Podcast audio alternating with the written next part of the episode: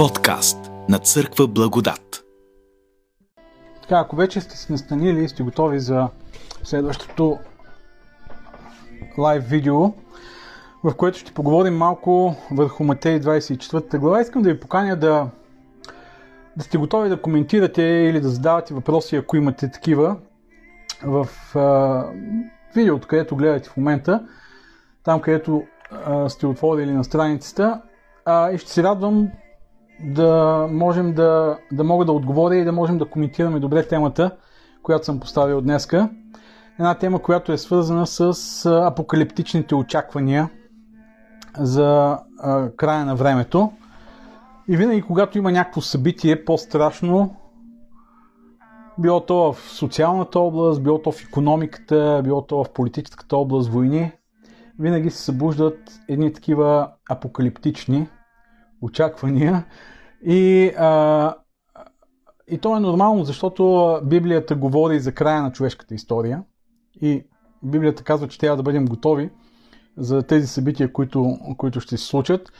Въпросът е как да сме наистина готови, а не да се подвеждаме по различни тенденции, които по-скоро отклоняват вярата от истината, от а, правилната подготовка, духовна подготовка, която трябва да имаме в края на човешката история. Така че за това ще си поговорим през следващите минути. За тези, които не ме познават, казвам се Иван Мирчев и говоря по тази тема, защото смятам, че съм до някъде компетентен. Имам зад гърба си 28 години служене като проповедник в църква, а също така имам и богословско образование. Библията я изучавам повече от 30 години. 32-3 години някъде. На около 17 годишна възраст започнах да чета Библията. Може да си направите сметка на колко години съм в момента. Значи ако на 17 съм започнал и 33 години съм чел, изучавал, изследвал Библията и 28 години съм проповядвал Библията, това означава, че а, простичката сметка е, че съм на 50 години. Нещо, което а, няма кой знае каква връзка с а, темата ни, но зад гърба си имам всички тези години време на размишление, разсъждаване, четене, коментиране, обсъждане, спорове по библейски текстове. И затова се осмелявам да коментирам нещо, което, а, което е актуално. А, винаги, когато се случи нещо в политическата област, в социалната, в економическата или както е сега, една пандемия, която заплашва живота на хора от цял свят. За сега са хиляди, но може да станат и милиони.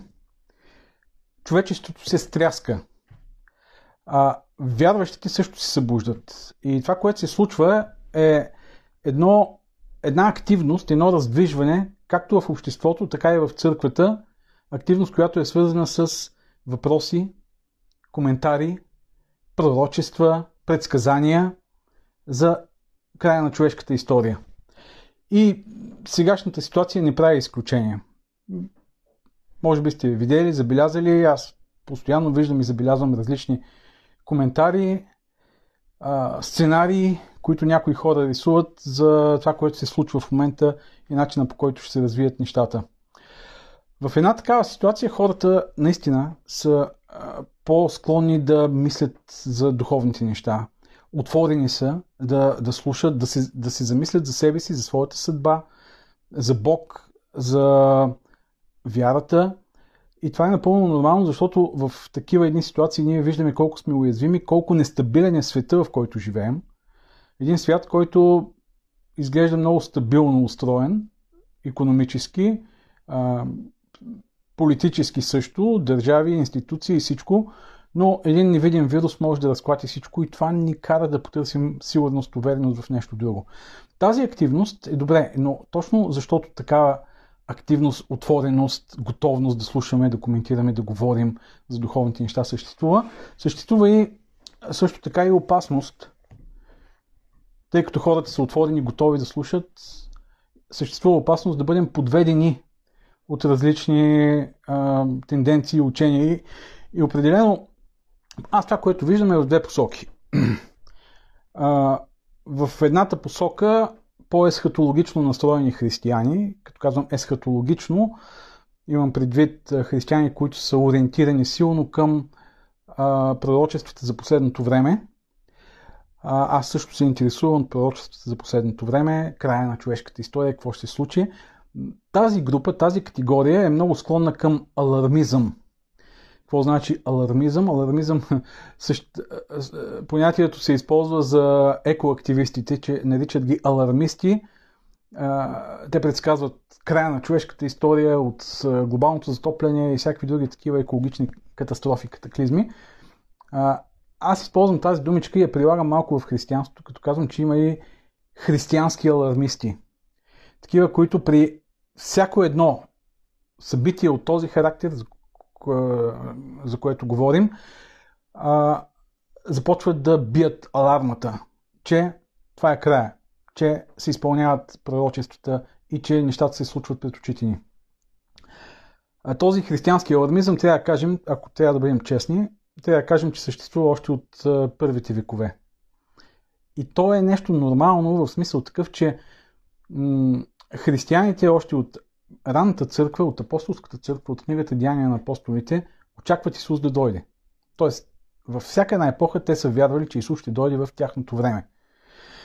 И са се готвили за това. И ако погледнем човешката история, аз някъде си бях извадил тук едни а, интересни линкове а, с информация за предсказанието за края на, на, на света, за края на човешката история и за пришествието, които можем да ги открием в историята още от ранните векове.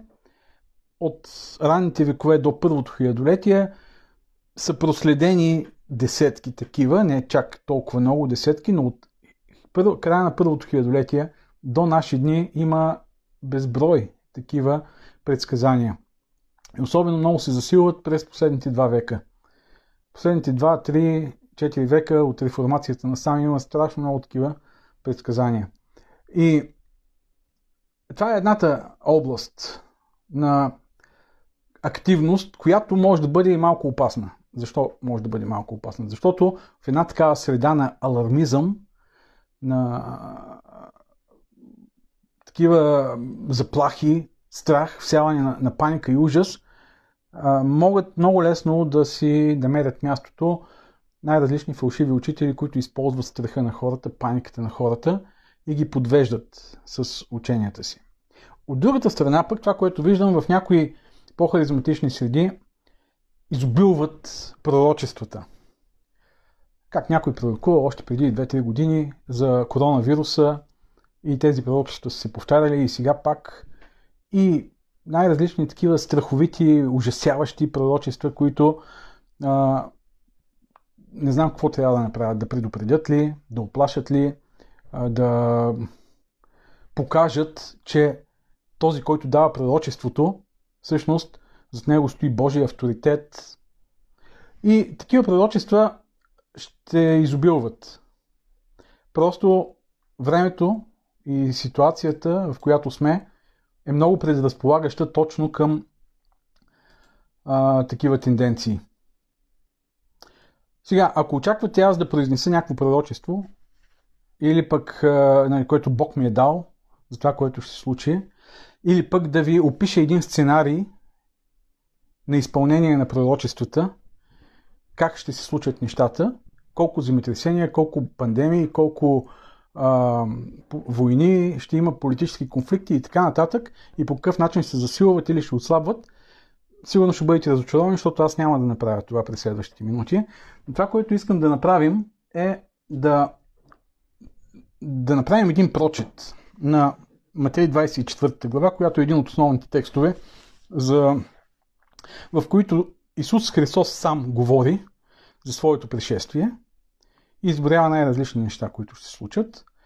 Има паралел и в Евангелието на Марко в 13 глава и в Евангелието на Лука 21 глава, но тук е най- най-обширният текст, най-обобщаващия текст. Може да се позовем и някои от е, другите текстове. Имаме подобни текстове и в посланията на Павел на няколко места.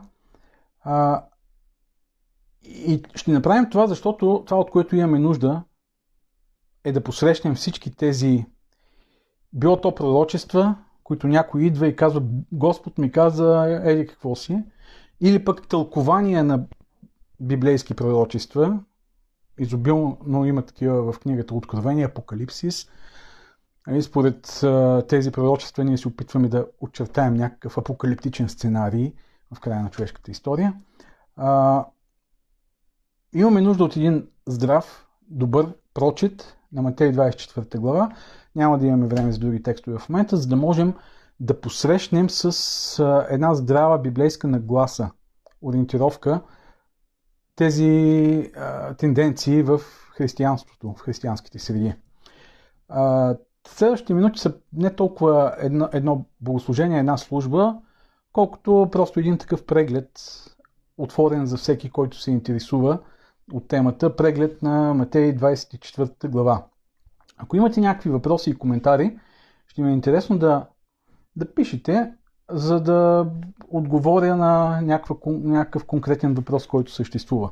Така, това, което ще направим сега е, ще започнем да четем заедно Матей 24 глава и ще разсъждаваме да видим какво точно казва Исус тук и какво не казва. И а, мисля, че това е най-добрият текст, най-ясният текст за начина по който Исус Христос иска да бъдем готови, който описва предупрежденията и ам, очакванията на Исус Христос към неговите ученици, как да се подготвят точно за това време на края на човешката история, на пришествието, когато той ще дойде. Така, Матей 24 глава. Първият до третия стих, нека да прочетем първо. И като излезе от храма, Исус отиваше, учениците му се приближиха да му покажат зданията на храма. И той им отговори, виждате ли всичко това? Истина ви казвам, тук няма да остане камък върху камък, който да ни се срине.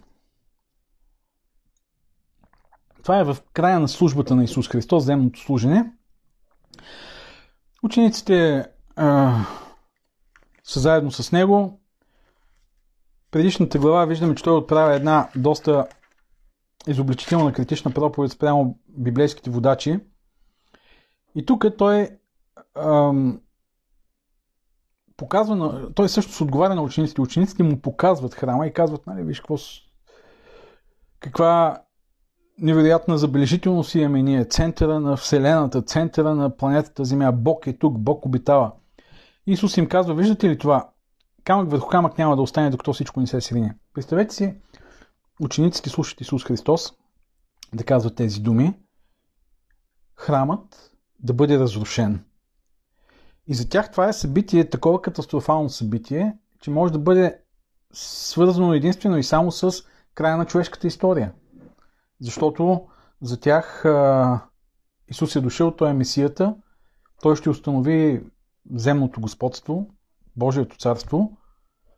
И сега в тяхната глава този сценарий е, изглежда по този начин. Трябва да дойде края на човешката история, пришествието, свършикът, за да може това да бъде разрушено.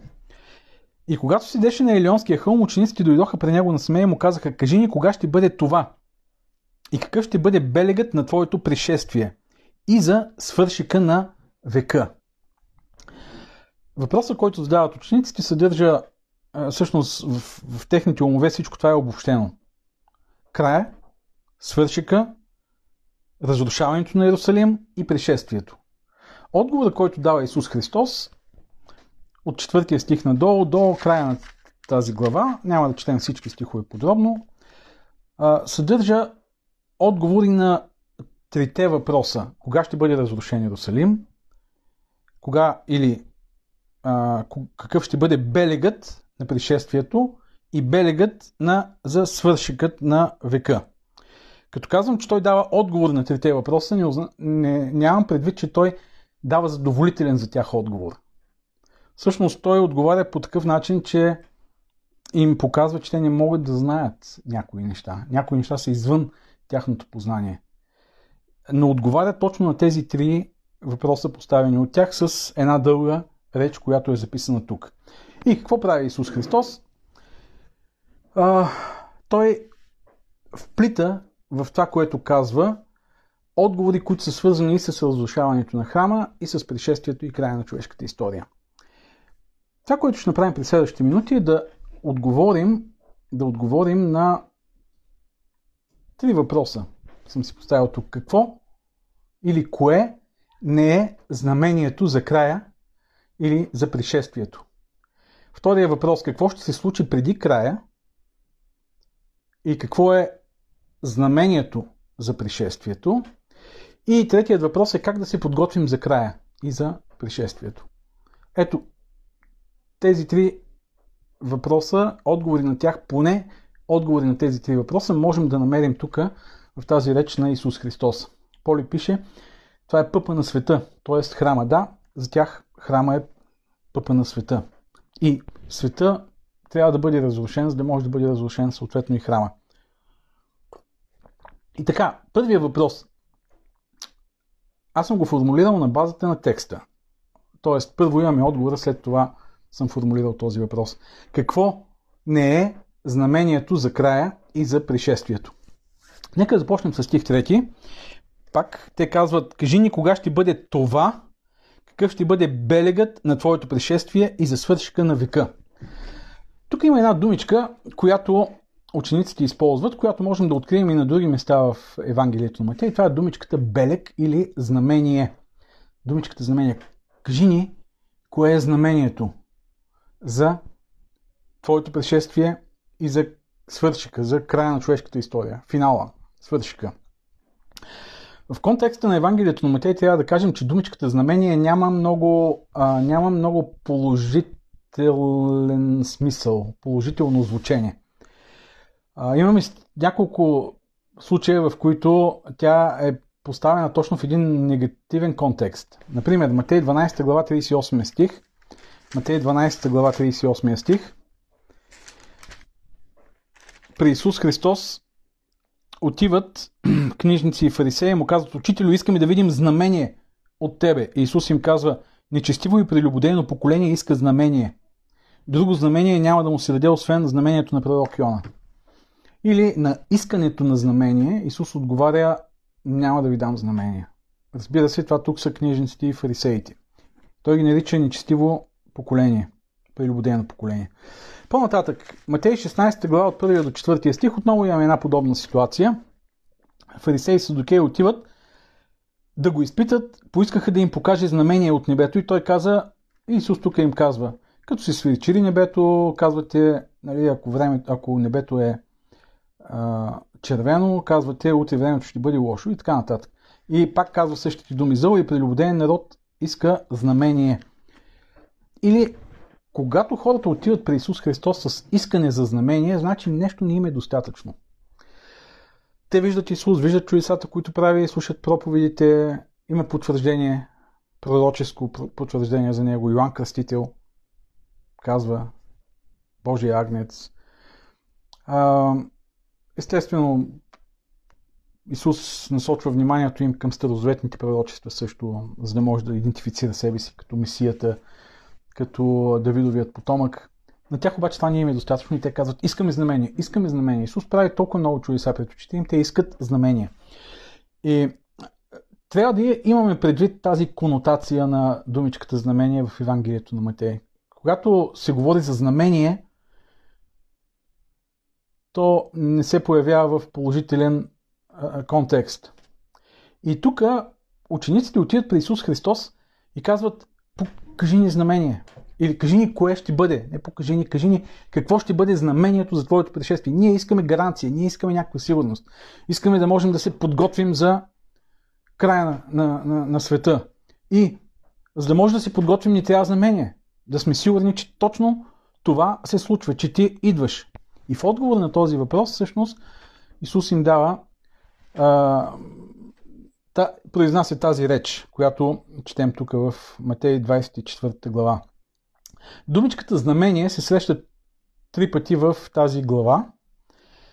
Единият е на това място, 24 глава, 3 стих. Другият, другото, другото място, което се повтаря тази думичка, се намира в 24 стих, ще се появят лъжехристи и лъжепророци, които ще покажат големи знамения. Или има хора, които са много щедри на знамения. Те ще правят знамения, за да насочат вниманието към себе си. И 30 стих, тогава ще се яви на небето знамението на човешкия син. Това е единственото място, където Исус говори за знамение на човешкия син. Знамение по отношение на себе. Всички останали неща, които казва преди това, не спадат в категорията на знамения в този смисъл, в който учениците питат и в този смисъл, в който Исус им отговаря.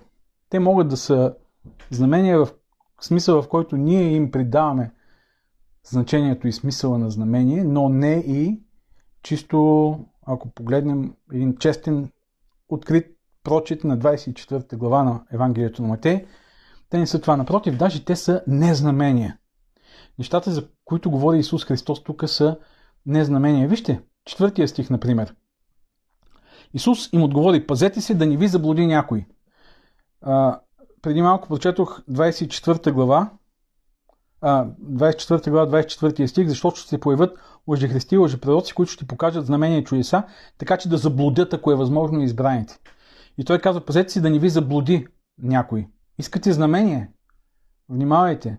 Ако толкова много очаквате знамения, вие сте на една много несигурна територия. Една територия, в която лесно можете да бъдете заблудени. Затова, внимавайте някой да не ви заблуди. Стих 5. Мнозина ще дойдат в мое име, като кажат аз съм Христос и ще заблудят мнозина. Исус говори за появата на хора, които ще претендират. От една страна, ще претендират, че са месии. И такива е имало в времето на малко след Исус Христос. Още в книгата Деяния на апостолите четем, че е имало, там са споменати поне три личности, които са били около това време, времето на, на Исус и, и преди това и след това. А, в историята четем и за други личности, които са се представили за месии и спасители, които обаче не са били такива. Те са били едни лъже христи. А, още нещо. Тоест, внимавайте, тъй като ще има такива, които ще бъдат щедри на знамения, ще бъдат готови да ви докажат, че са спасители. След това, по-надолу, шестия стих. И ще чуете за войни и военни слухове.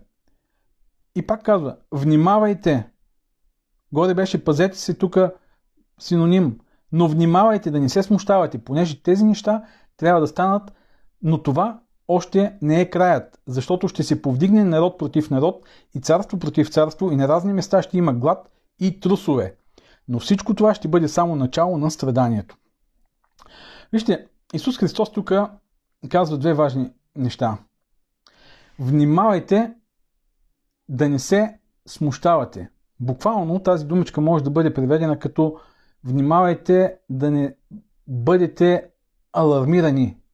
Някои английски преводи по този начин превеждат тази дума. Внимавайте да не бъдете алармирани и тук той продължава предупреждението от стих 4 надолу, защото а, ще има най-различни събития, които, естествено, представете си една война, в която умират милиони. Имаме такива войни в човешката история. Първа, втора световна война. Преди това десетки, стотици, хиляди войни, а, хора, жертви са измирали в войните. Една такава война звучи като края на човешката история. Понякога. Или като такова ужасно зло, което би трябвало да предизвика Бог, за да сложи края на, на човешката история. И казва, ще чуете за войни и военни слухове. И не само ще чуете, но и ще се повдигне народ против народ и царство против царство. Такива неща ще има. И ние, ако погледнем историята, ще видим, напишете в, напишете в Google войни през 20 век. Ще видите колко много войни е имало. Войни през 19 век. Ще видите колко много войни е имало.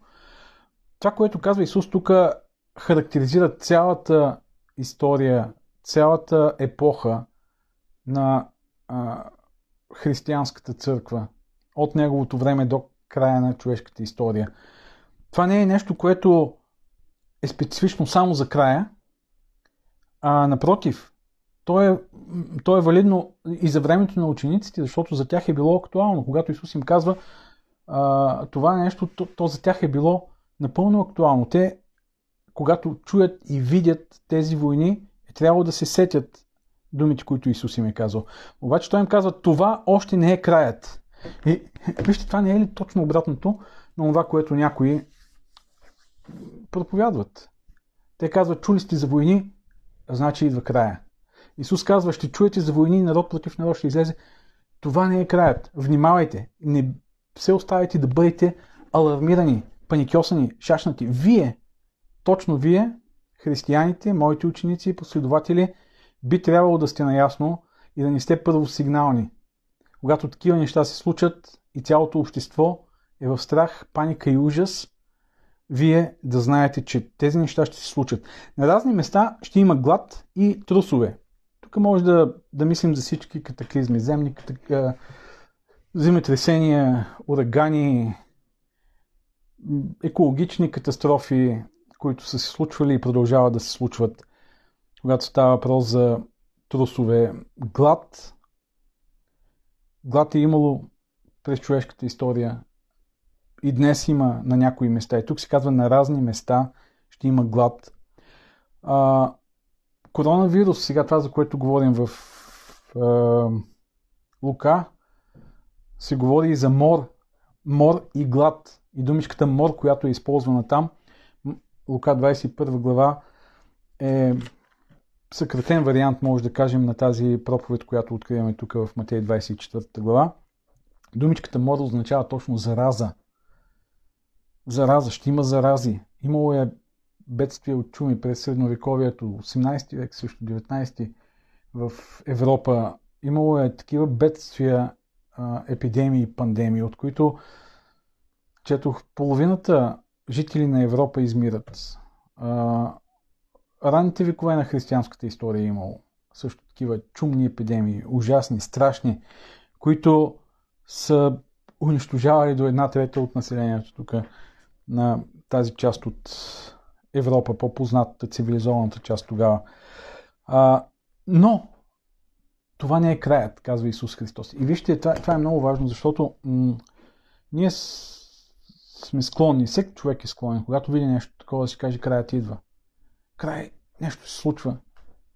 Бог ни напомня, че скоро ще дойде. Бог ни казва, че живеем в такъв свят. Това е много важно. Бог казва, това е светът, в който ще живеете свят на войни, свят на кризи, економически кризи, глад, свят на бедствия, природни, свят на болести, зарази, смърт. Това е светът, в който ще живеете. Но всички тези неща трябва да се случат, казва той в 9 стих, в 8 стих, но това ще бъде само началото на страданието. Всичко това ще бъде само началото на страданието. Това звучи малко песимистично, не е ли така? А, Тоест, това нищо не е. Това, което сте видели и което виждате сега, нищо не е. Още по-страшни неща ще се случат на, на Земята. И аз се опитвам да се поставя на, на мястото на един човек, да кажем, който е живял през 19 век и е видял войни, бедствия, земетресения, имало е страшни земетресения, имало е, имало е и такива пандемии. Чумата е била много страшна болест. И той си каза, какво по-лошо мога да видя? Какви по-страшни страдания мога да, да видя. И идва Първата световна война. Виждал ли е някой такова нещо? Идва Втората световна война. А някой виждал ли е? Атомната бомба, която е способна да, да унищожи цялото човечество и цялата планета Земя има толкова натрупани а, атомни заряди. М- коронавирус, който се появява сега. И хората си казват, добре, какво по-страшно може да има? Ами, това е светът, в който живеем светът, в който живеем, не е раят. Не е едно прекрасно място. Има много прекрасни места, страхотни места, природа. Невероятни неща сме направили ние хората. И градовете са красиви. Аз харесвам град, градските, градския пейзаж, може да се каже, и градския живот. Но за всичко това има сили, които са извън контрол. Сили, които понякога изглежда толкова малки и нищожни като един, като един вирус, който ние не можем да управляваме. И това е само началото, казва Исус Христос, който стои до край, той ще... Добре, до тук. Това, което е важно, е да кажем, че Исус Христос посочва тези неща, които много често хората смятат за белези за края. Той ги посочва като незнамения. Това не са знамения, това са незнамения. Внимавайте, тези неща трябва да се случват, но те не са края. Интересно е, че когато коментира тези неща в Евангелието на Марко, 13 глава, Евангелието на Марко 13 глава, 9 стих, Исус казва в предишния стих си казва, народ ще се провдигне против народ, ще има трусове на разни места, глад. Това е начало на страданието, пак повтаря тези. Деветия стих обаче има нещо, едно много важно предупреждение. Но вие гледайте себе си, защото ще ви предадат на съдилище и в синагоги и ще ви бият и така нататък. Но този призив, вие гледайте себе си. Вместо да гледате на тези неща и да насочвате към тези неща, които се случват, гледайте себе си. Нашето фокусиране, свръхфокусиране върху бедствията, които са извън човешки контрол, може да ни попречи да погледнем себе си. Как стоим, как живеем като християни и дали сме готови за това време, в което сме. Какъв е проблемът на това вглеждане в бедствия, войни и, както го наричам, един християнски алармизъм. Какъв е проблема в един такъв християнски алармизъм? Постоянното стряскане на хората с нещата, които се случват. Или пък пророчества, които някой дава за още по-големи бедствия, които ще се случат. Защото има такива пророчества от разни среди, християнски среди. Хора, които казват, Господ ми каза, ей, какво, ей, какво си бедствие ще дойде, ще стане. Проблемът е, че когато фокусираме вниманието си върху такива страховити неща, това стимулира постоянно нашият ум да търсим нещо,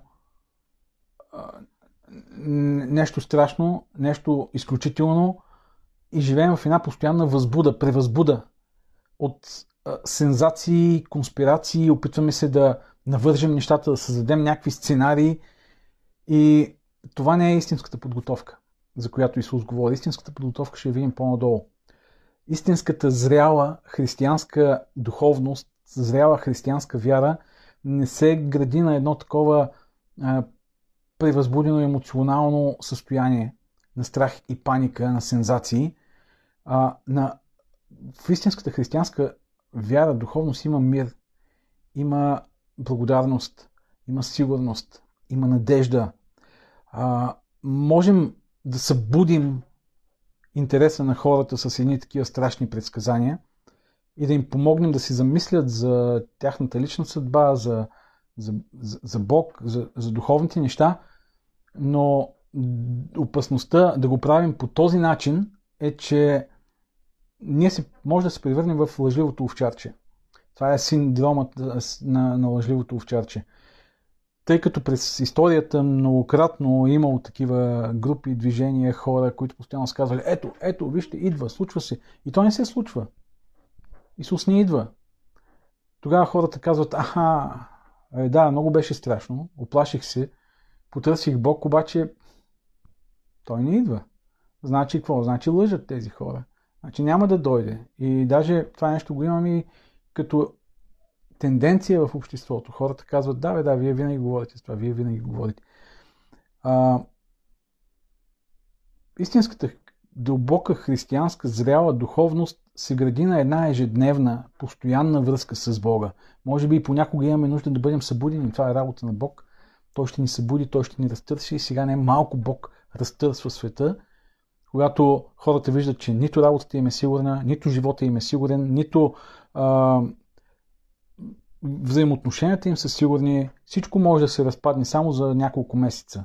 Може да станеш от милиардер, да задлъжнееш страшно много. А, това е едно разтърсване, но истинската християнска духовност се гради на нещо друго, на една постоянна, дълбока връзка с Бога, от която идва вярата, от която идва сигурността, независимо какво се случва в този живот, да имаш тази дълбока връзка с Бога. А, така че, първият отговор, кои са незнаменията? Незнаменията са тези, които Исус описва в политическата област, в природата, в социалния живот, економическия, болести, епидемии и така нататък. Всички тези неща характеризират цялата християнска епоха от времето на Исус Христос до края на човешката история, но не са някакъв специфичен белег знамение за идването. Втория въпрос какво ще се случи преди края? и какъв е белегът или знамението на пришествието. Това са два въпроса, комбинирам ги в един. Какво ще се случи преди края? Сега, ако продължим да четем надолу стиховете от 9 стих, се казва, тогава ще ви предадат на мъки и ще ви убият и ще бъдете намразени от всички народи заради моето име. И тогава мнозина ще се съблазнят и един друг ще се предадат и един друг ще се намразят. И много лъжи пророци ще се появят и ще заблудят мнозина. И понеже ще се умножи беззаконието, любовта на мнозинството ще охладнее, но който устои до край, той ще бъде спасен. И това благовестие на царството ще бъде проповядвано по целия свят за свидетелство на всички народи и тогава ще дойде краят. Така, до тук ще спрем. 14 стих. Исус говори за едно време, което може да кажем, че е характеризирало различни епохи от християнската история. Време, в което християните са били гонени. Още веднага в неговото време християните са били преследвани. В юдейската общност, в физическата общност са били преследвани, горени са били малко по-късно. През средновековието е имало преследване на инакомислищи. След това през времето на реформацията отново имаме, е, имаме такива случаи, времена, в които хората, които искат да изповядват вярата си по начина, по който те виждат, са били преследвани. Днес има страни, в които има преследване на християнската вяра. Винаги го е имало това нещо. А, така че това е нещо, което се случва и ще се случва. Днес живеем в западния свят специално в една голяма свобода. Никой не преследва християните. Окей, има различни тенденции, които може да ограничават по някакъв начин а, изповядването на вярата ни по начина по който ние бихме искали, но в сравнение с това, което е съществувало през вековете или което съществува в някои страни в момента, не може да се каже, че има а, преследване. Така че това е нещо, което се е случвало винаги. Има обаче един нюанс тук, който ни доближава малко до, до времето на края. Като че ли това време преди пришествието на Исус ще има един период, в който ще има едно такова преследване. Това го разбираме от, а, и от другите места, където четем, в Лука и в Марко, където, например, се казва, че вие ще бъдете преследвани, но това го използвайте за свидетелство. В мисля, че се казваше, използвайте го за свидетелство, това ще ви бъде за свидетелство и след това се казва, че трябва да бъде проповядвано благовестието на царството и тогава ще дойде края. Тоест, това, което ще се случи непосредствено преди пришествието, Исус не го нарича белек или знамение или каквото и да е, но е нещо, което трябва да стане със сигурност, е в 14 стих благовестието на царството да бъде проповядвано на всеки един. На всички народи, си казва тук, благовестието ще бъде проповядвано на целия свят за свидетелство на всички народи и тогава ще дойде краят. Или, ако трябва да кажем, в това време на бедствия, на економически сътресения, политически конфликти и така нататък, какво трябва да правят християните? Каква е работата на християните? Да алармират, да увеличават стреса, страха, ужаса, паниката или да проповядват Евангелието. Аз мисля, че тук има много красота в това. Много често използвам напоследък тази думичка по отношение на Библията. Откривам страшно много красота. И красотата се стои в това. В един свят, в който нямаш сигурност, ти носиш блага вест, благовестие, ти носиш доброто послание, благата вест. Добри новини носиш. Добри новини, че има Бог, който обича, Бог, който спасява, че има надежда. Там, където хората губят работата си, има надежда. Че този свят, който изглежда излязъл извън контрол, защото наистина в един момент ние хората осъзнаваме, че не сме способни да управляваме всичко. В един свят, който не само, че е излязъл извън контрол, ами и по някакъв начин заплашва дори самото наше съществуване. Виждаме, чрез болести, катаклизми, ти можеш да имаш надежда, можеш да имаш сигурност. И Библията говори за възстановяването на този свят, за възобновяването, ново небе и нова земя – за един нов живот, за един нов свят, в който няма да ги има тези страдания. Това е добрата вест, добрата новина. И това е, това е работата на християните. Не да бъдем алармисти и не да представяме някакви ужасяващи пророчества. Окей, ако Бог ни ги е дал, да, въпросът е в това време, в което хората преживяват ужас, Исус казва, вие сте носители на добрата новина, вие сте носители на надеждата, вие сте носители на, на, на вярата. Това благовестие на царството ще бъде проповядвано по целия свят за свидетелство на всички народи. И чак тогава ще дойде краят. Чак тогава, когато всеки има надежда. Чак тогава, когато всеки е чул, че има надежда, може да кажем. Всеки е чул, че има сигурност. Всеки е чул, че има спасение чрез вяра в Исус Христос. Чак тогава ще дойде краят. Сега, кое е, кое е знамението? Кое е знамението за а, пришествието?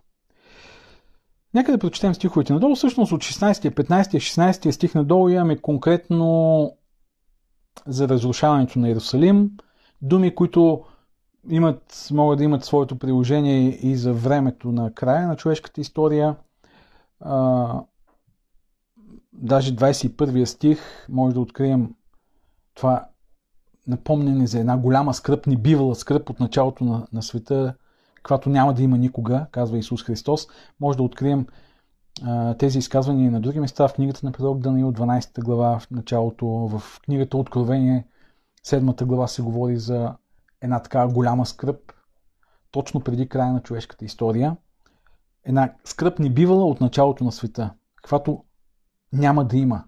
Няма да има сравнима с нея. Това е нещо, което ще се случи. 22 стих се казва, и ако не се съкратяха онези дни, не би се избавил нито един човек, но заради избраните онези дни ще се съкратят. И Исус казва тогава, ако ви каже някой, ето тук е Христос или там, не вярвайте. Това пак са тези лъжливи знамения. Защото ще се появят лъжи христи и лъжи пророци, които ще покажат големи знамения и чудеса, така че да заблудят, ако е възможно, и избраните. Пак се казва, че избраните. Заради избраните ще съкрати това време, ще се опитат да, да заблудят, ако е възможно и избраните. Ето предсказах ви. И така, ако ви кажат, ето той е в пустинята, не излизайте. Ето той е във вътрешните стаи, не вярвайте.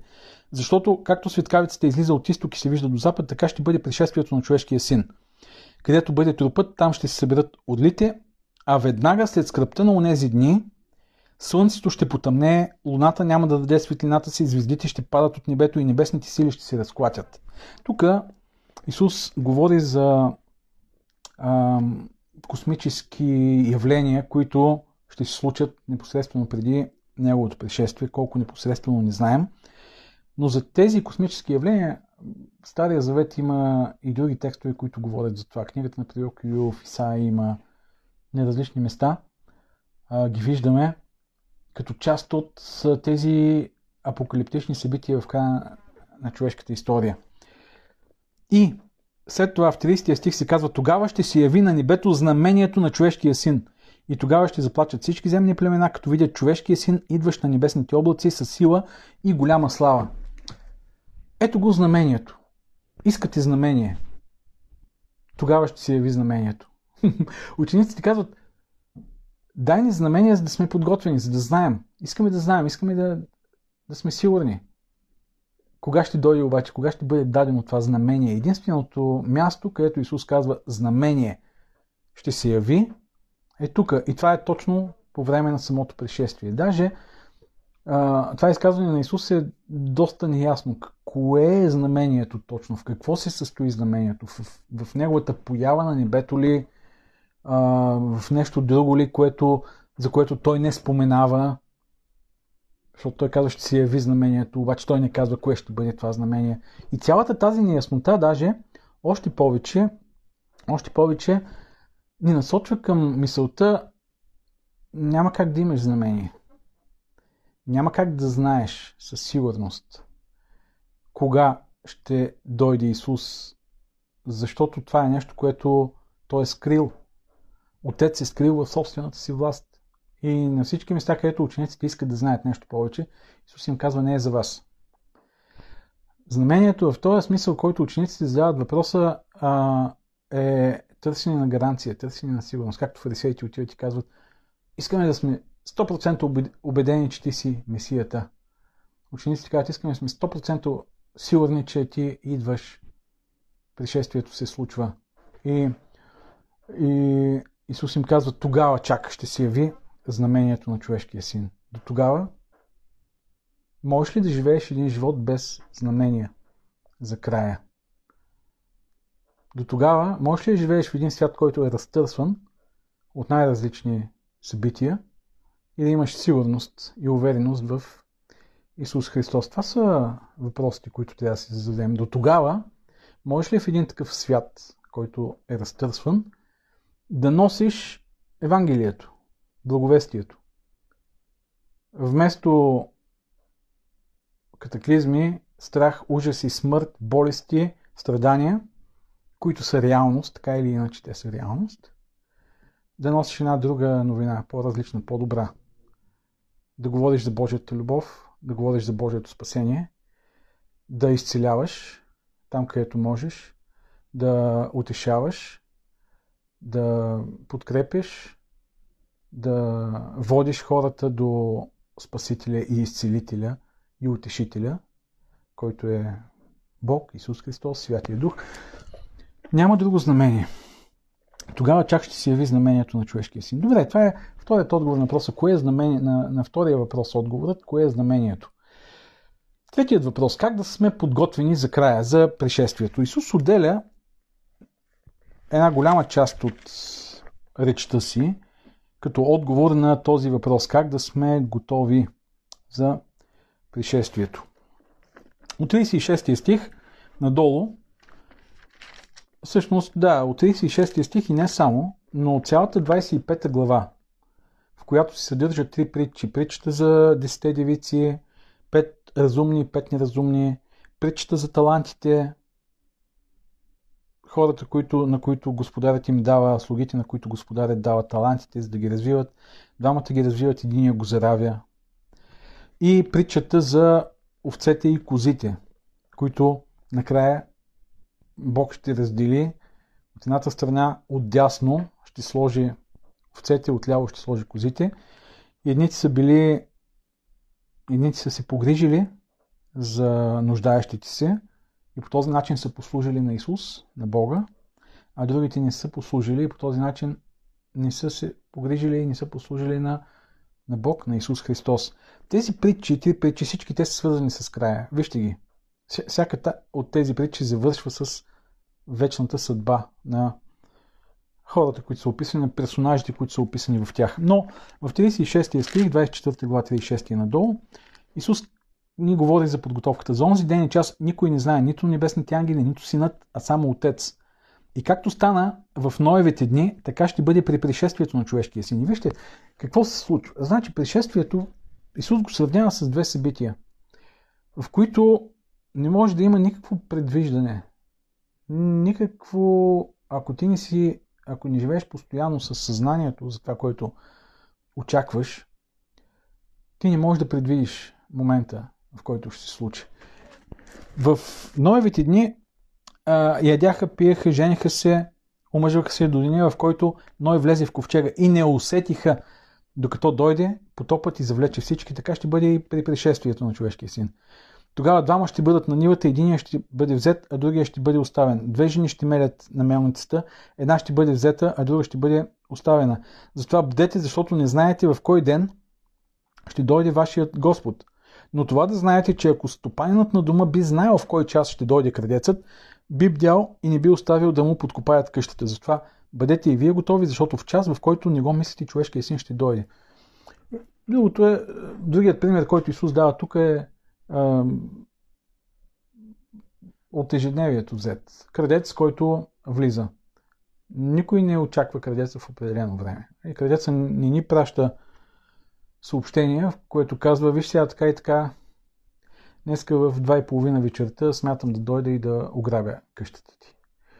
Ако ти знаеш това, а, тогава няма как да, да бъдеш изненадан. Но ако искаш да не бъдеш изненадан, другият начин да не бъдеш изненадан е да бдиш, да бъдеш постоянно готов. Или през цялото време да очакваш, че някой може да ти ограби къщата.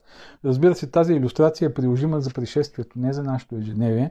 Нали, ако постоянно стоим и чакаме някой да ни ограби къщата, ние няма да можем да живеем спокойно. Но Исус дава този пример, за да ни покаже по какъв начин трябва да очакваме пришествието. Пришествието не се очаква на определена дата. Исус не казва, а, внимавайте, когато се случи едно бедствие световно, в което умрат 50 милиона 853 хиляди и 16 души, от тогава броите 10 земетресения, две економически кризи, 5 войни и пришествието идва. Няма такова нещо. В новите дни, неусетно, никой не знае кога ще се случи. Но е проповядва, проповядва, проповядва, предупреждава. И хората изобщо не му обръщат внимание. Те са увлечени в своето ежедневие. Увлечени са и, и не разбират. Исус казва, бдете. Това е един от начините, по които може да се подготвим. Да бдим, а не просто да си навиваме часовника. Навиваме си часовника и си казваме, когато се случи няко, някоя война, бедствие, скачам и казвам, а, Исус идва. Не, бдете, защото вие не знаете. Това, което спомена Исус, тук са ежедневни неща. Ние ще сме, ние ще сме толкова въвлечени в ежедневието, в най-различни дейности, които са напълно човешки. Тук даже за новите дни не се казва, че те са били въвлечени в някакви грехове, м- деградация морална, идяха, пиеха, жениха се, омъжваха се, нещо напълно нормално, без обаче да обърнат внимание на това, което Ной казва. Така и днес бдене, да бдиш. Да бдиш означава да си да мислиш за това, да си готов, да си отворен за това. Да бдиш и да се молиш. Много често бдете и молете се в Библията върват заедно.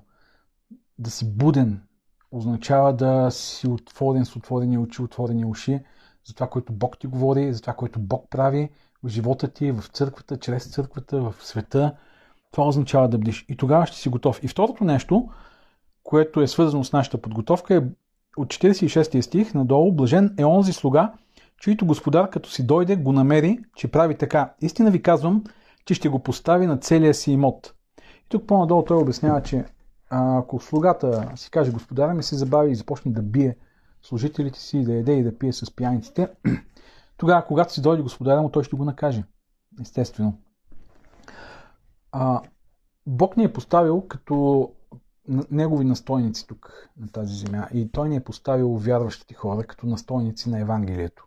Настойници на духовните съкровища, на, на, на, на духовните блага, които той е дал. Благодата, вярата. Ние сме Божии слуги. Да бъдем готови за пришествието означава и да служим по един верен начин. Тук се казва кой е онзи. Вижте, верен и разумен слуга. И ако четете внимателно притчите в следващата глава, ще видите, че и двете верен и разумен ги има в тези притчи. Например, разумните девици, разумни и неразумни. Верен в най-малкото, който е верен в най-малкото, ще бъде поставен над многото. Тези качества в служенето на Бога, да си верен и да си разумен, са много важни. И когато одеве казах, че алармизма създава едно такова силно емоционално състояние, стрескане, събуждане за известно време, но след това търсене на постоянно и постоянно някакви стимули, било то пророчества или някакви ексцентрични тълкования на библейските пророчества и постоянното насочване към събитията. Това се случва, вижте, това се случва, това се случва. Значи, а, а, и казах, че това може да бъде опасно, то е защото да, точно може да ни отклони от това да бъдем разумни, да бъдем верни на това, което ни е поверено, да си вършим работата, да си вършим задачата и да бдим и да се молим. Да бдим и да си молим.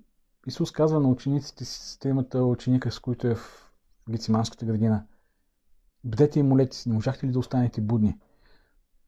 Много неща в този свят, в нашето ежедневие, ни приспиват духовно защото животът, в живота ни доминират много грижи, много занимания, които по един или друг начин ни отклоняват от мисленето ни за Бога, от връзката ни с Бога, от това, което като християни сме отговорни пред Бога.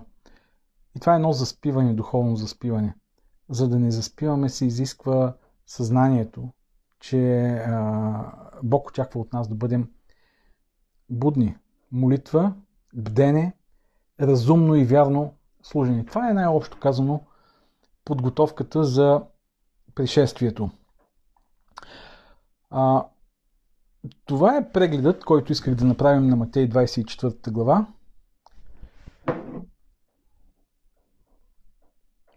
Има много неща в тази глава, разбира се. Това беше само едно прилитане над нея, с акцент върху тези моменти, които са свързани с а, темата ни за християнският алармизъм и подготовката ни за пришествието и за края на човешката история. Но това е прочета, който, който правя аз. И ако имате някакви коментари и въпроси, ще се радвам да ги споделите. И ако мога да отговоря, ще го направя.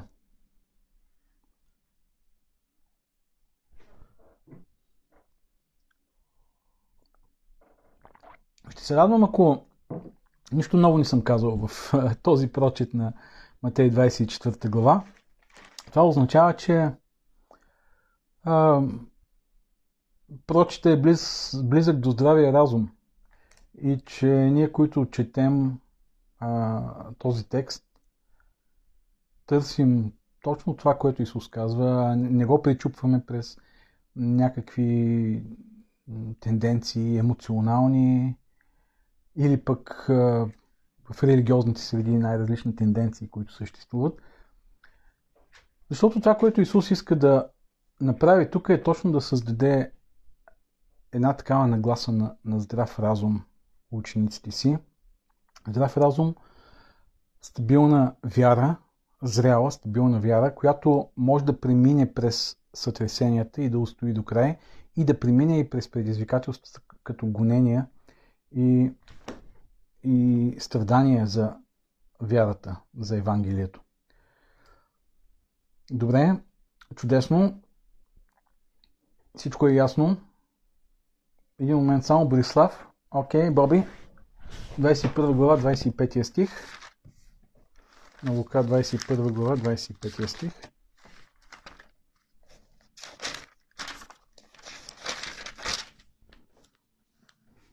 И ще, сна... да, ще станат знамения в Слънцето, в Луната и в звездите, по земята бедствия на народите, които ще бъдат в недоумение поради бучението на морето и вълните. Да, това е другото място, където думичката знамение се използва. А, тук се говори за знамения в Слънцето, в Луната и в звездите. Нямам пред себе си тук гръцкия текст. Вероятно е използвана същата думичка. Семейон, която означава знамение. Мога да го проверя това. Но тук става въпрос за знамение в Слънцето и в Луната и в звездите.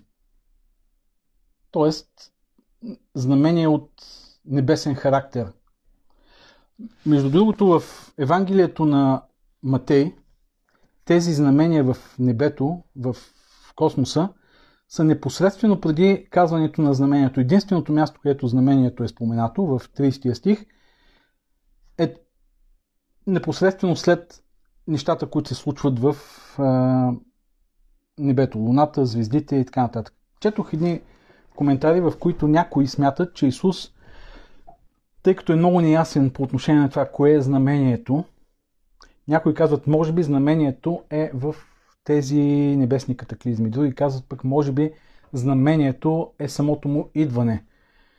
А, между другото, в Лука 21 глава акцентът е по-скоро в, върху а, разрушаването на Иерусалим, ако прочетем по-внимателно цялата глава, но разбира се, Исус Христос дава отговор едновременно и на а, въпроса за пришествието. Но, отново, ако приемем, че това са знаменията, те са свързани с космически някакви свръхестествени събития в космоса. Може и да са естествени, ние не ги знаем, а, но не са свързани с тези бедствия, войни, страдания. те са разграничени много ясно в този стих, в 21 глава на Лука.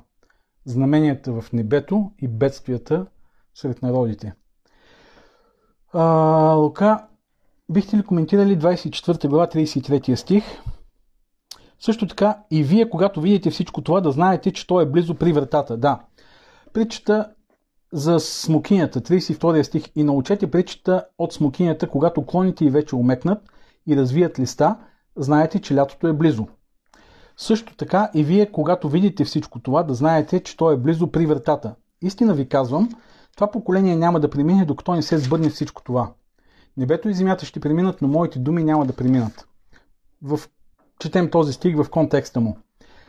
Когато видите да знаете, че той е близо при вратата. Сега, той е в курсив. Това е много важно тук.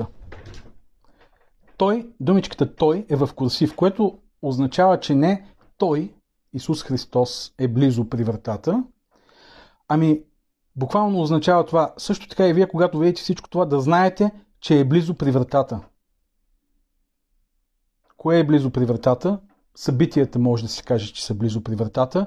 Може и Той, Исус Христос, да е близо при вратата, но това е важно да знаем, че думичката Той е няма, тя е в курсив, тя е добавена от преводачите. Може Исус Христос да има предвид разрушаването на Иерусалим, когато видят всички от тези неща, които Той е описал, учениците му да знаят, че всичко това е близо при вратата и да са готови. Истина ви казвам, това поколение няма да премине, докато не се сбъдне всичко това. Сега това също е много странно изказване на Исус Христос, защото кое поколение? Кое поколение няма да премине? Поколението, което е свидетел на всичко това ли? Защото през 19 век е имало поколение, което е било свидетел на разни неща, които се случват в небето. Сън, слънчево затъмнение, падане на звезди, луната също почервенява, бедствия разни, земетресения страшни. Но това поколение отдавна е преминало. Колко поколения вече са минали от тогава? Доста поколения. Едно поколение не е 100 години. Едно поколение е Даже не е един човешки живот, едно поколение е по-малко от един човешки живот. Едно поколение идва и друго. А, не е много ясно какво има предвид Исус Христос. Даже думичката поколение в посланието е има негативно значение. Това нечестиво поколение. Това нечестиво и прелюбодено поколение. Този нечестив прелюбоден род в Евангелието на Матей тази думичка род е същата, която е използвана тук, която означава а, поколение.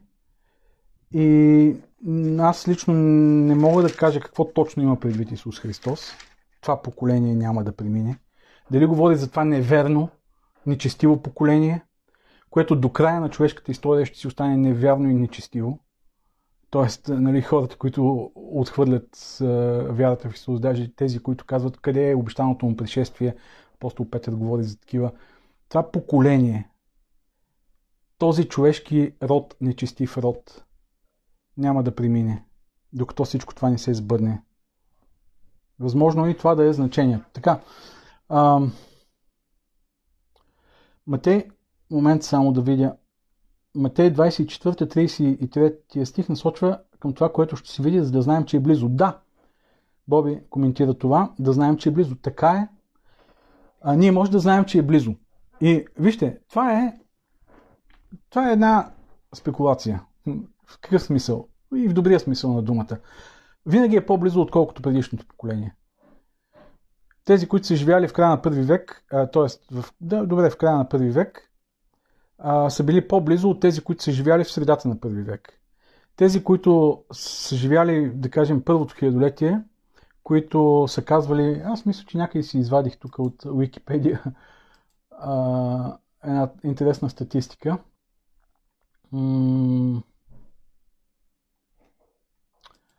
В която имаме във всяка една епоха имаме предсказания за края на, на, на човешката история а и за пришествието има подобни. Може да си напишете, например, в Википедия uh, list of dates predicted for apocalyptic events. List of dates predicted for apocalyptic events. И да видите предсказаните дати. Винаги ние сме много по-близо, отколкото хората, които са живяли преди 20 години, до пришествието. И това го виждаме. И ще го виждаме. Със сигурност е така.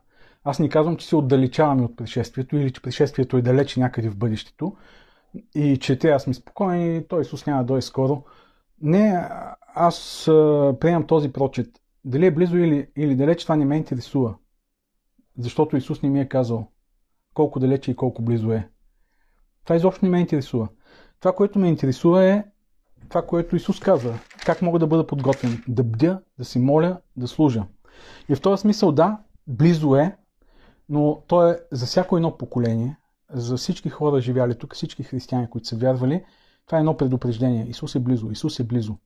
И това противоречие между близо е, идва и все още не, още не е дошло времето, го е имало винаги във всички, във всички епохи в християнската история. Разбира се, разбира се, някои ще бъдат по-близо, отколкото други.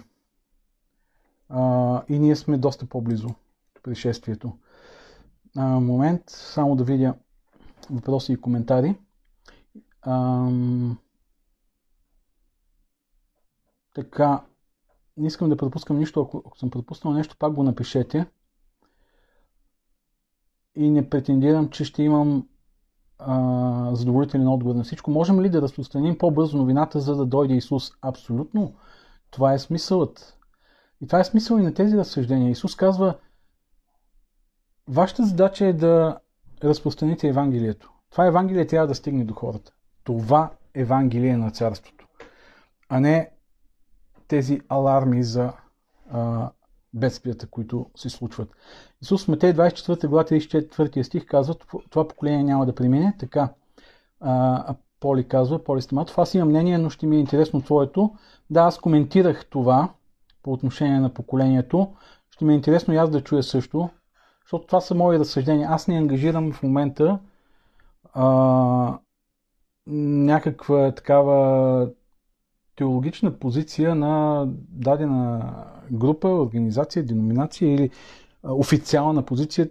А това, което правя е честен открит прочит, доколкото мога да го направя, обективен, няма как да е обективен, той е субективен, на Матей 24 глава и да потърся а, актуалните неща за нас, за мен самия.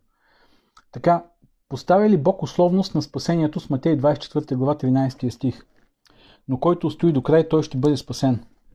Нали поставя Ани пита дали Бог поставя условност за спасението в Матей 24 глава 13 стих. Споменават се и избраните в стих 24. Да, избрани, а пък, щом си избран, не би трябвало ли да, да си спасен така или иначе, или пък не е ли малко нечестно едни да бъдат избрани, а други да не са. Сега няма да навлизаме в тази голяма тема за избора на Бог, за предопределение и така нататък. Избраните са онези, които са повярвали а, в Исус Христос, които самите те са направили този избор, но и те са били избрани от Бога а, дали има условност, с който стои до край, той ще бъде спасен. Да, явно Исус тук поставя условия. Защо? Защото предишните стихове се казва, че ще има доста предизвикателства. И някой може да се откаже от вярата си. Мнозина ще се съблазнят, един друг ще се предадат, един друг ще се намразят, много лъжепророци ще заблудят мнозина и понеже ще се умножи беззаконието, любовта ще охладнее и ти трябва да живееш в една среда на липса на любов, на липса на вяра, на лицемерие, на предателство и може да направиш компромис и да се отречеш от вярата си. В този смисъл аз виждам, че има условност и моето лично убеждение е, че човек може да се отрече от вярата си, което означава, че това, че един път е спасен и е повярвал, не означава, че не може да направи друг избор. Това е моето лично убеждение. Може да направи избора да, да отхвърли Бог. Не знам дали отговарям на въпросите Ани. Така, Влади пише, благодаря ти за споделеното послание. Искам да ти помоля да свържеш дискутираната тема с текста в 2 Петрово 3.3.4. А, мисля си, че този начин за мислене е доста разпространен. Днес и отчасти неизпълнение на предсказанията на християните относно пришествието са отговорни за този факт. 2 Петрово, 3 глава, 3 до 4 стих. 2 Петрово, 3 глава. Преди всичко знаете, че в последните дни ще дойдат пресмиватели, които с подигравките си ще ходят по своите страсти и ще казват къде е обещаното му пришествие, защото откакто са починали бащите ни всичко се стои както от началото на създаването. Да, възможно е а, едно алармистско проповядване на пришествието да предизвиква такива подигравки. Интересното обаче тук е, че Петър не, не, не поставя вината и отговорността в, а, върху хора, които по този начин малко играят ролята на лъжливото овчарче. А той поставя отговорността върху тези, които после се казва, те не признават, че чрез Божието Слово отначало е имало небе и земя и така нататък. Тоест, независимо какво има, Бог е говорил ясно за пришествието си и ние трябва да говорим ясно и, и по начина по който той го прави. Защото наистина можем да, като християни, да засилим ефекта, т.е. на подигравките и на неверието, когато представяме нещо, което по-скоро е наше послание, а не божествено послание. Добре. А... Ни отговори на Филип. Благодаря. Мария, майка ми, ми пише, напомня ми. Това прави добрата майка. Когато синът някъде пропусне, му напомня. Какво друго, освен молитва и служене, представлява бдението? Има ли по-конкретен пример? Добър въпрос. Бдението. Аз в момента нямам много готовност да ти отговоря на този въпрос, но съм си правил изследване. Просто не са ми тук нещата. Всяка и думичката, която е използвана, има Егейро, мисля, че беше едната за не се лъже, думичките, думите, които а, са използвани за, за бдя, в какъв контекст са, не са свързани само с молитва и с служение, свързани са с определен нравствен начин на живот. Например, в посланията може да се види, където Павел говори за това да бдим. А, посланията, мисля, че Павел Петър също имаше м- Нощта премина, това е Римляни 13 глава. Ам... Не, тук няма тази думичка бдим или я намирам. А, но е свързано с този начин на живеене, морален начин, нравствен начин, посветен начин. Павел пише в страните, който спиш, в посланието към ефисяните и отново там е в контекста на практичния християнски живот. Бдението е свързано с не просто с молитва, може да идиш някъде в манастир и да, да си молиш и да служиш религиозно, но с един активен християнски начин на живот, най-общо казано. Отхвърляне на греха и избирането на един живот, който е нравствено, морално ориентиран към Божиите ценности. Исус, добре, м- минавам надолу, но е а, много важна тема това.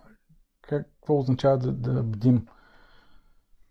А, и си заслужава отделно да бъде разгледана.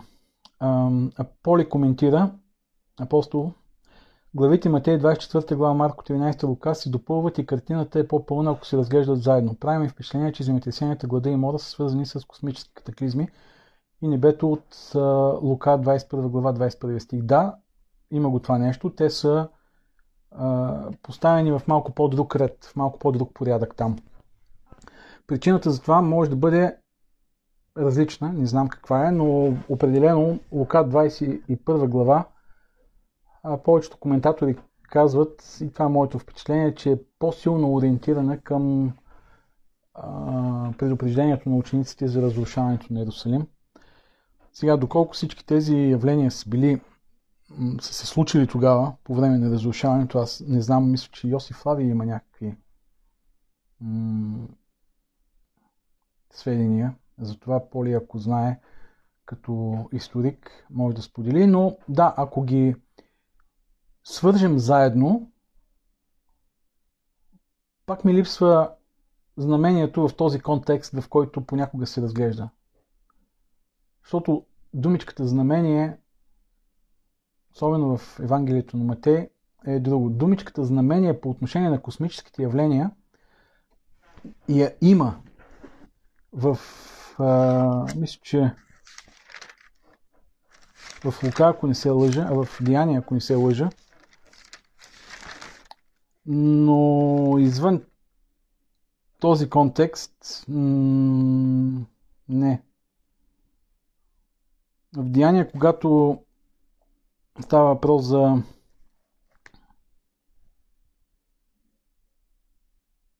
изливането на Святия Дух, и там по-скоро са споменати от Юил, Слънцето ще обърне в тъмнина, луната в кръв, преди да дойде Великия ден, ден Господен. Ще покажа чудеса на небето и знамения, да, 19 стих на Лука, 2 глава, 19 стих, знамения на земята, долу кръв, огън, облаци и дим. Но това е свързано не с пришествието. И останалите знамения, които ги откриваме, чудеса и знамения, не са свързани с пришествието. А, конкретно в този смисъл, покажи ни знамение или кажи ни кое, кое е знамението за пришествието ти, аз се ограничавам в Лука, в Матей 24 глава, за да видя отговора на Исус на конкретния въпрос за знамение. Защото в Лука, например, в Лука 21 глава нямаме този контекст, този въпрос и този смисъл.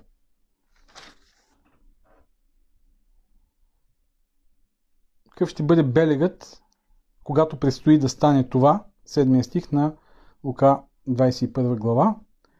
И да, окей, тук го имаме и отговора пак е същия. Внимавайте да не ви заблудят мнозина. Но не веднага краят.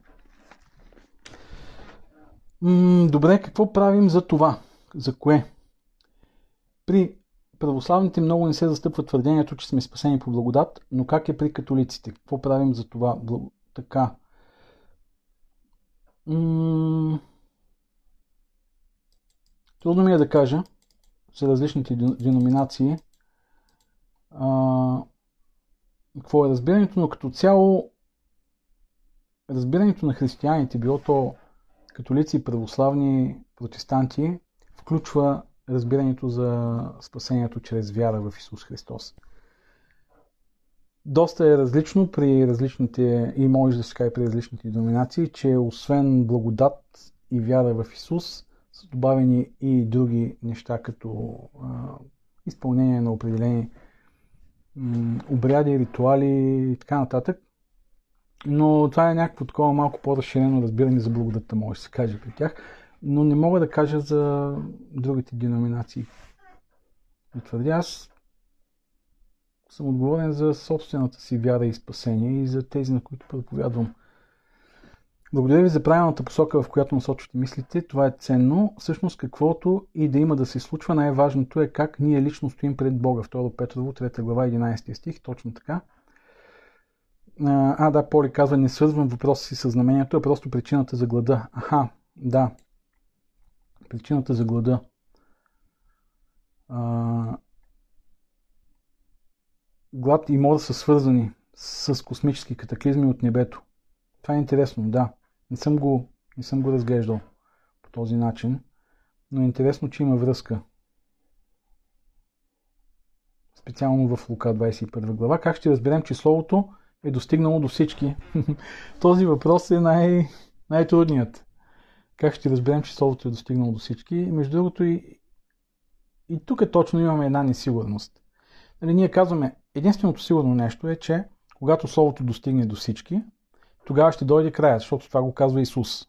Той казва, когато това Евангелие на царството бъде проповядано на всички, тогава ще дойде свършикът. Категорично. Исус го казва, така е. Как ще знаем обаче, че е стигнало до всички? Еми няма как да знаем.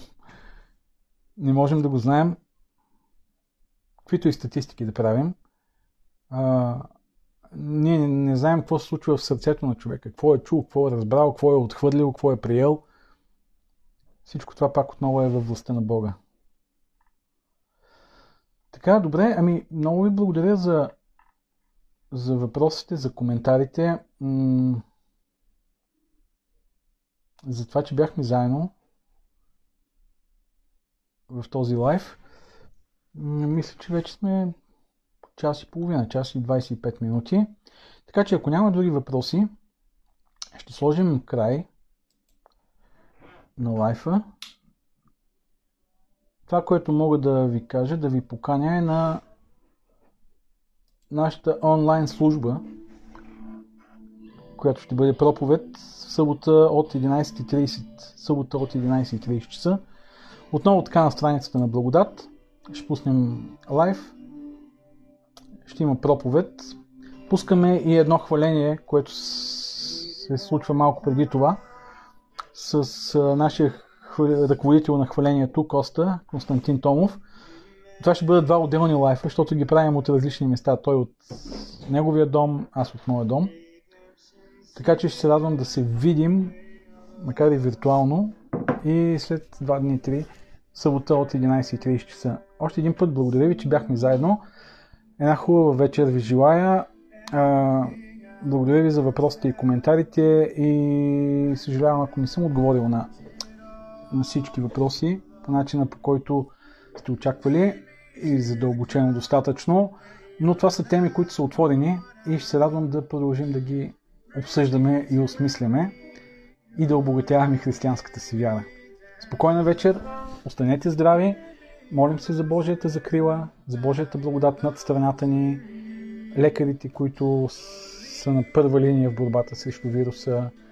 Молим се по-бързо да имаме възможност да се събираме като църкви, като а, хора, които ходят на работа а, с приятелите си и вярваме, че това ще отмине.